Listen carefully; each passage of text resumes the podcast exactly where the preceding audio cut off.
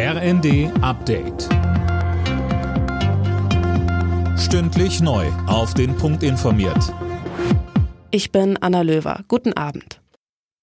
Bundesumweltministerin Lemke hat sich an der Oder ein Bild vom Ausmaß des Fischsterbens gemacht. Sie sprach mit Politikern und Einsatzkräften vor Ort und zeigte sich sichtlich betroffen. Sönke Röhling. Ja, denn die Folgen, die das Ganze für die Nahrungskette und die Natur hat, die treiben sie massiv um, so Lemke. Allein in Brandenburg haben Helfer schon rund 20 Tonnen an toten Fischen aus der Oder geholt.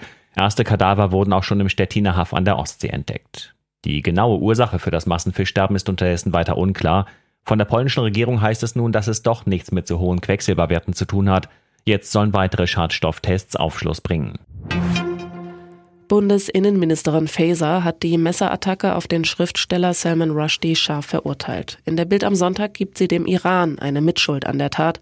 Vor über 30 Jahren hatte der damalige religiöse Führer Khomeini zum Mord an Rushdie aufgerufen.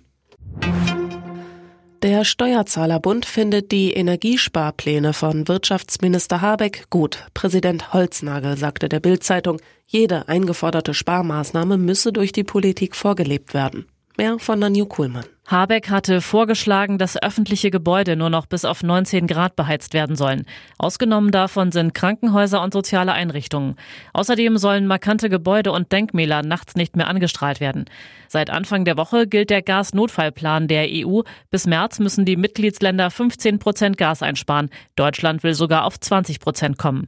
Aktuell liegen die Einsparungen irgendwo zwischen 5 und 8 Prozent. Die Ergebnisse der Fußball-Bundesliga. Schalke Gladbach 2 zu 2, RB Leipzig Köln ebenfalls 2 zu 2, auch Bremen und Stuttgart trennen sich 2 zu 2. Hertha BSC und Frankfurt haben 1 zu 1 gespielt, Leverkusen unterlag Augsburg 1 zu 2 und Hoffenheim gewann gegen Bochum 3 zu 2. Alle Nachrichten auf rnd.de